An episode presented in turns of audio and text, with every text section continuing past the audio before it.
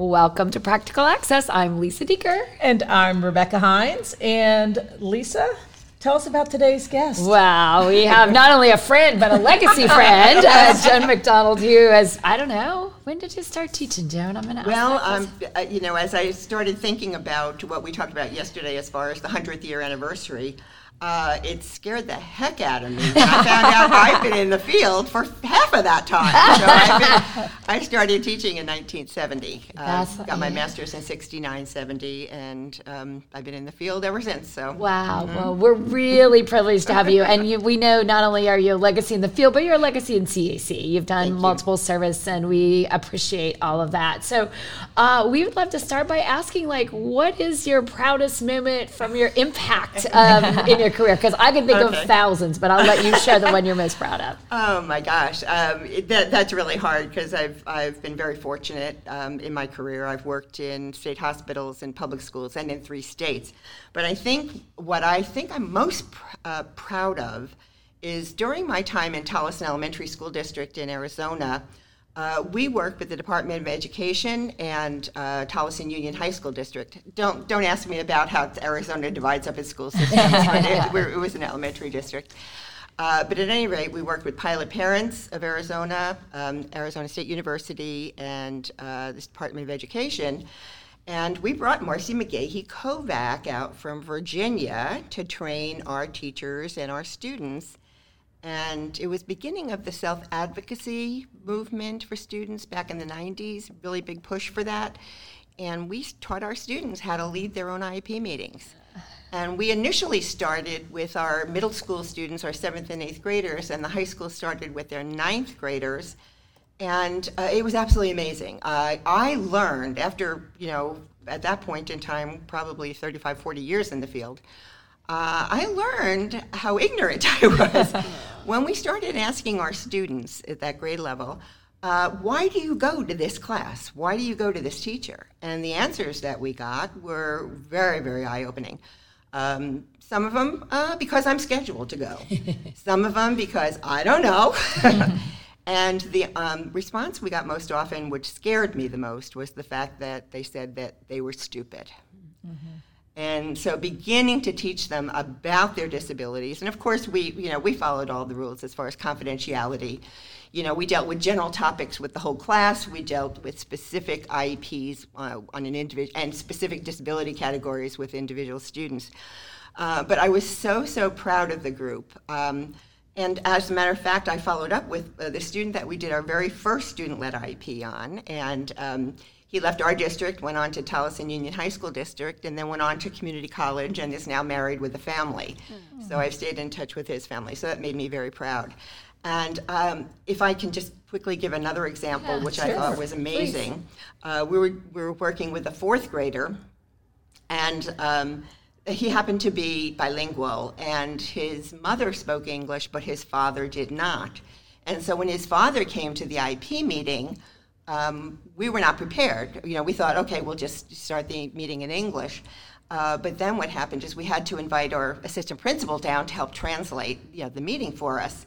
So while we were waiting, the general ed teacher started, you know, who had her, this young um, this young guy in her homeroom.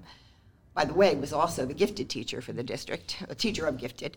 Um, she started saying, you know, you're not turning your homework in. You're not doing this. You're not doing this. Um, I don't know, you know, what to do. And then the assistant principal came in. Um, the student started his own meeting, introduced everybody there, and shared what his strengths and needs were. And at this meeting, it was eye opening. This general ed teacher did a 180 turnaround. All of a sudden, she's saying to this young man, You know what? If you come in for a little bit before recess or after recess, I can help you get ready for this. Or if you do this, then I can help you with this. And I've never seen such a 180 degree turnaround in my professional career before. And the, the self esteem of the students just blossomed.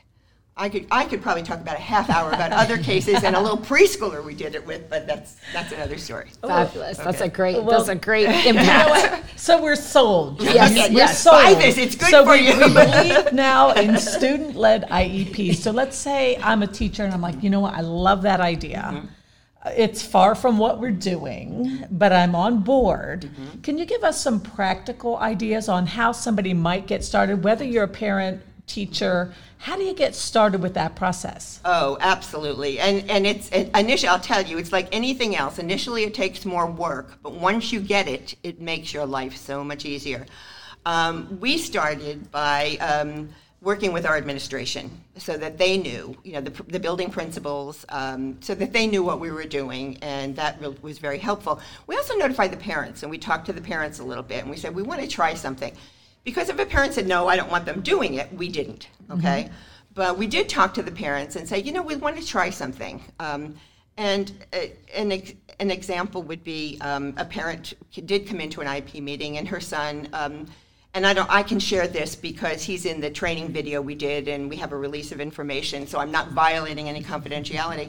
But he was a young man with an emotional disability and was constantly being thrown out of school. He was constantly being suspended. You know, he was impulsive, his bad language. Um, and his mother was threatening to sue us under, you know, 504 and mm-hmm. anything else she could think of at the time, uh, even though he was in special education. Um, but she came into that meeting. That young man led his meeting and talked about what is hard for him. And um, his mother uh, kind of just turned around and said, You know, I am so proud of him it being able to express himself like this. And so I saw a parent do a 180 degree turnaround. Mm-hmm. Um, it's so you get you need to get your parent support, you need to get your administration support. Um, and you've got to get the student support, and you've got to allow them to be involved at the level at which they are comfortable because not all students can lead their own IEPs. You know, you hope that will happen by high school. But when they're younger, their participation level is going to vary. You know, some will only just do the introductions.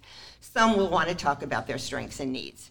Um, you know, uh, we try to get them to develop their goals before the IEP meeting. Actually, we meet, the teachers meet with them and say, well, what do you think you need to work on?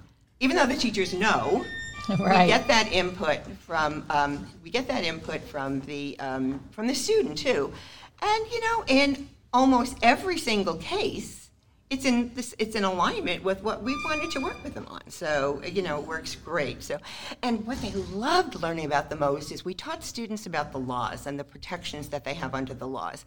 The older students, I would start that, you know, maybe in the late intermediate middle school grades they loved learning about, you know, IDEA and Section 504 and ADA. They love that. So I, I have kind of my last question for you would be, you know, just this whole theme of self advocacy. So it's a two part question. Um, you've done so much advocacy in the CEC organization as a as a teacher, a leader, uh, you know, a voice. What is what is the starting point in your mind for both a child with a disability to get their voice? You've given us some examples, but also for that new professional in the field to get their voice. Well, you know, so much of it goes into um, you know, kind of in onboarding, inboarding, whatever the terminology is for new teachers in the field. Um, I think a lot of it starts at the universities. I think universities need to be teaching students, uh, um, you, know, the, you know, college level students, about um, the importance of self advocacy and the importance of getting the student involved to the level at which they're capable of being involved. I think it starts there, and I think once they start, you know, the, the mentoring program and the the in service as they transition into service from pre service into uh, into service positions I think needs to continue. And I think that's a big challenge because I don't think we have enough administrators and or teachers that are really knowledgeable enough to even start, you know, looking at, at, at this as an as an option, you know, for students. And I'm sad to see that happen. Yeah, I'm sad to see that happen. So anyway, I you know I as an administrator in the district I worked in, it was it was automatic. All of our teachers were trained in it, and they trained the students. Yeah, so. I love it. And the general ed teachers that were oh the the, um, the, the secondary benefits from working with the general ed teachers was uh, absolutely positive.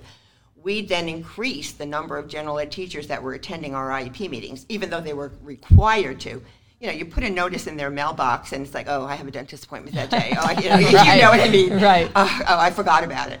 Uh, but we had our students give them a handwritten invitation to come to their meeting.